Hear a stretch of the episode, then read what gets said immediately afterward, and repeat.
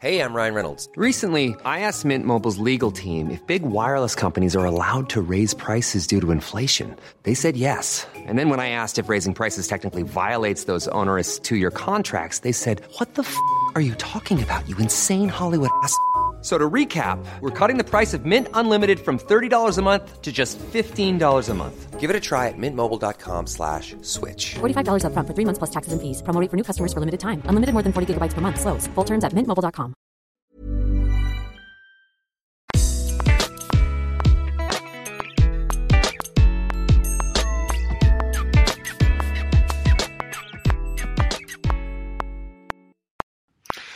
Ja, hallo, mein Name ist Christian Schemeier, Paartherapeut und Beziehungscoach in Hamburg und in Murnau.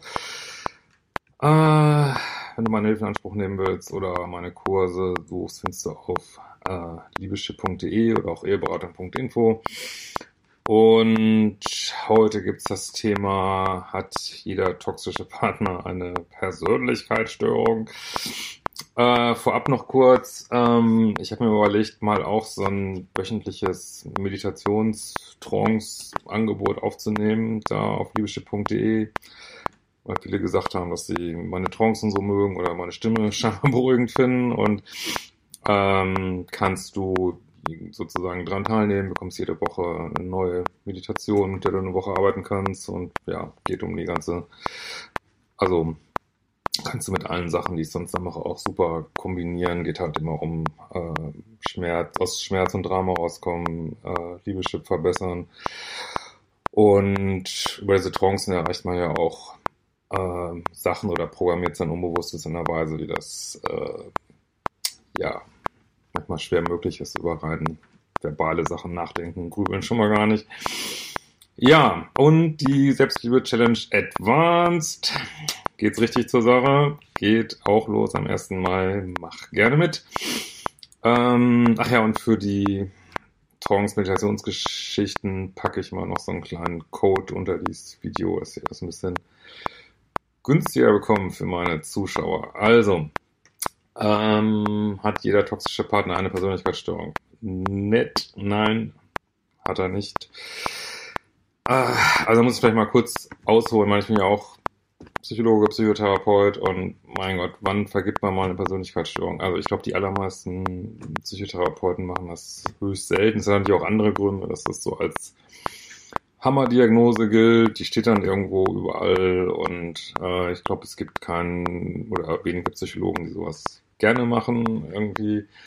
Und nur liegt sich super gut, weil das sind schon echt ne, Kracher. Und ähm, die laufen natürlich nach eindeutigen diagnostischen Kriterien, wofür man jemanden die auch vor sich sitzen haben muss. Und, ähm, und ja, das äh, kommt selten vor und ja, betrifft also so in dieser Härte auch nicht so viele Menschen. Das mal einmal. Dann äh, kann man jetzt sagen, okay, gibt es denn viele Menschen mit bestimmten sozusagen Anteilen in diese Richtung. Also man schreibt dann in Psychotherapieberichten gern äh, sozusagen meinetwegen Depressionen mit ähm, akzentuierten, meinetwegen emotional instabilen Persönlichkeitsanteilen. Also man vergibt nicht die Diagnose, aber sagt so, ja, was geht schon, gibt so Anteile, die in die Richtung gehen. Gibt es da viele von? Ja, das kann man schon sagen. Das sind natürlich deutlich mehr, aber mal ehrlich, wäre schon normal von uns irgendwie. Äh, keine Ahnung.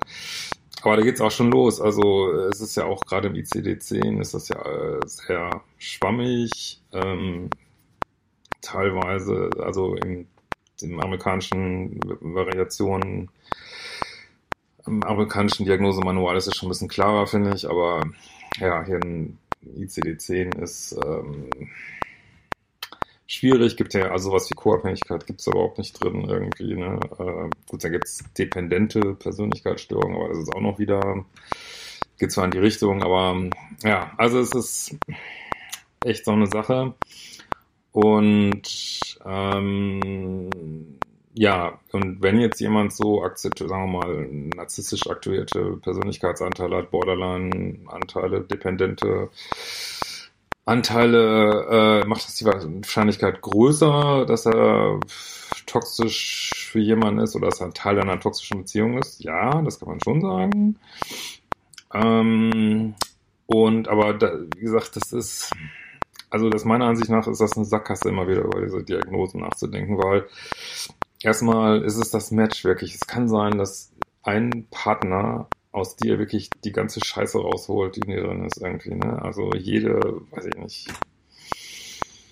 keine Ahnung, jeder von uns hat ja so ein paar kleine Borderline, ein paar kleine narzisstische Anteile und ein paar co-abhängige Anteile. Und es äh, wird wahrscheinlich für jeden von uns irgendeinen Partner geben auf der Welt, der das die ganze Scheiße aus einem rausholt. Und, und dann bist du auf einmal total toxisch. Aber mit einem anderen Partner bist du es vielleicht nicht irgendwie, ne? Der, was weiß ich, stabiler ist, das nicht so aus dir rausholt. Und genauso kannst du vielleicht auch manchmal aus Menschen den letzten Mist rausholen und beim anderen Menschen holst du nur das Beste raus, ne?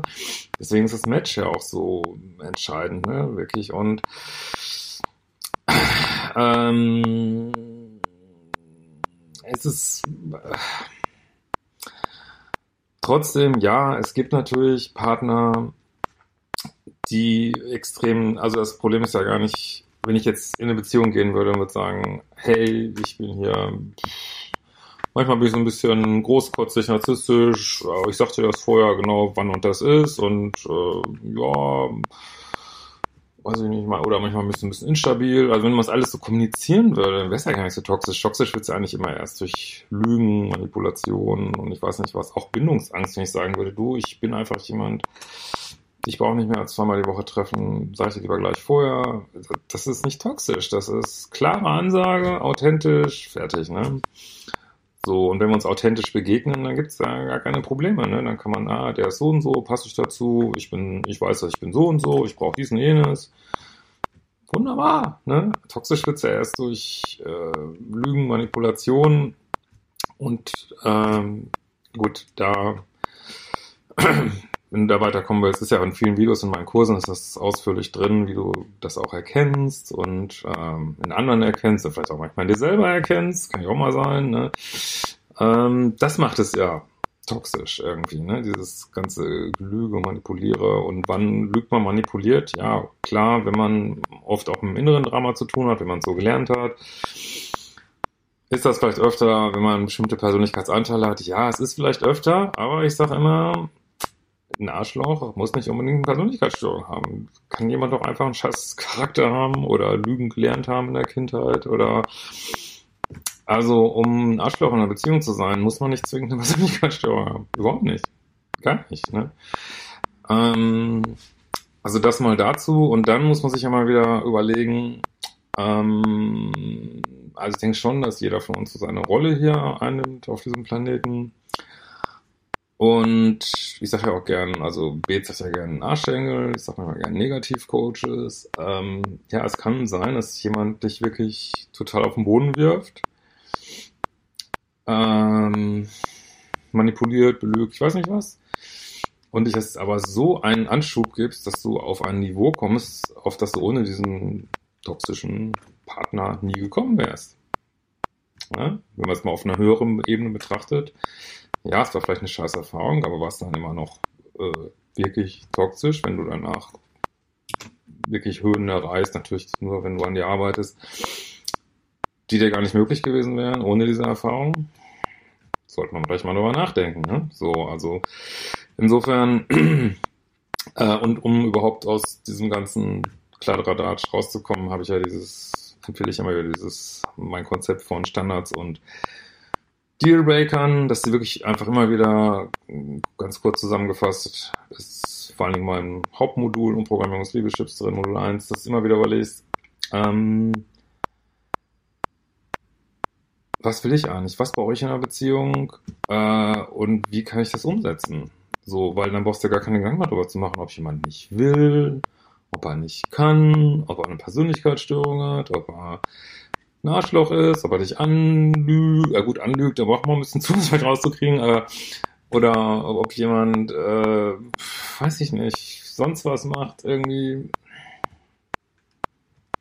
Also du weißt dann auch, wenn du deinen Dealbreaker erklärst, weißt du auch, dass vielleicht so eine Sache wie eine ein Dreieck nichts ist, jemand daten, der nicht Single ist, also wirklich ein Großteil meiner Mails, die ich bekomme, äh, meiner Fragen, die ich bekomme, also für locker 50 Prozent sind im Dreieck, haben jemand gedatet, der nicht Single ist, richtig, also wenn du das wirklich klar hast, dann musst du nicht mal so viel Gedanken darüber machen, ob jemand nicht will, nicht kann. Und man sollte ja auch nie vergessen, also ich habe ähm, viele Klienten, Studenten, die dann auch irgendwann mal jemand daten, der, wo man sagen würde, ja, der ist auch liebessüchtig, total co-abhängig, hat nicht an sich gearbeitet. Die sagen, ist eigentlich nicht viel weniger toxisch. Ne? Also äh, deswegen ähm,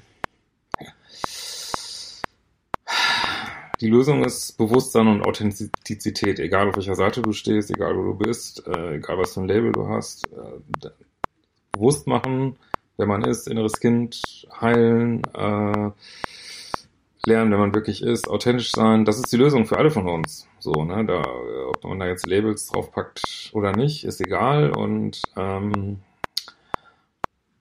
also, und überhaupt aus diesem Täter-Opfer-Kreislauf, das ist ja in toxischen Beziehungen gibt es immer Opfer und Täter, irgendwie aus diesem ganzen Kreislauf auszusteigen. Also das ist Ziel meiner Arbeit, ne? Zumindest so, dass, dass man also weder in der Täterrolle verhaftet ist, noch in der Opferrolle, ne? Beides aufzulösen, so, ne?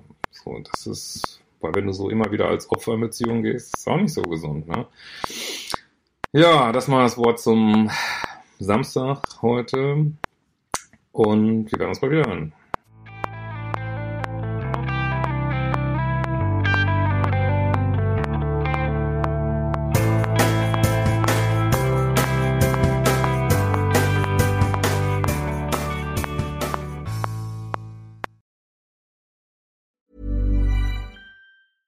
Ever catch yourself eating the same flavorless dinner three days in a row? Dreaming of something better? Well, HelloFresh is your guilt-free dream come true, baby. It's me, Kiki Palmer. Let's wake up those taste buds with hot, juicy pecan-crusted chicken or garlic butter shrimp scampi. Mm. Hello Fresh. Stop dreaming of all the delicious possibilities and dig in at HelloFresh.com. Let's get this dinner party started.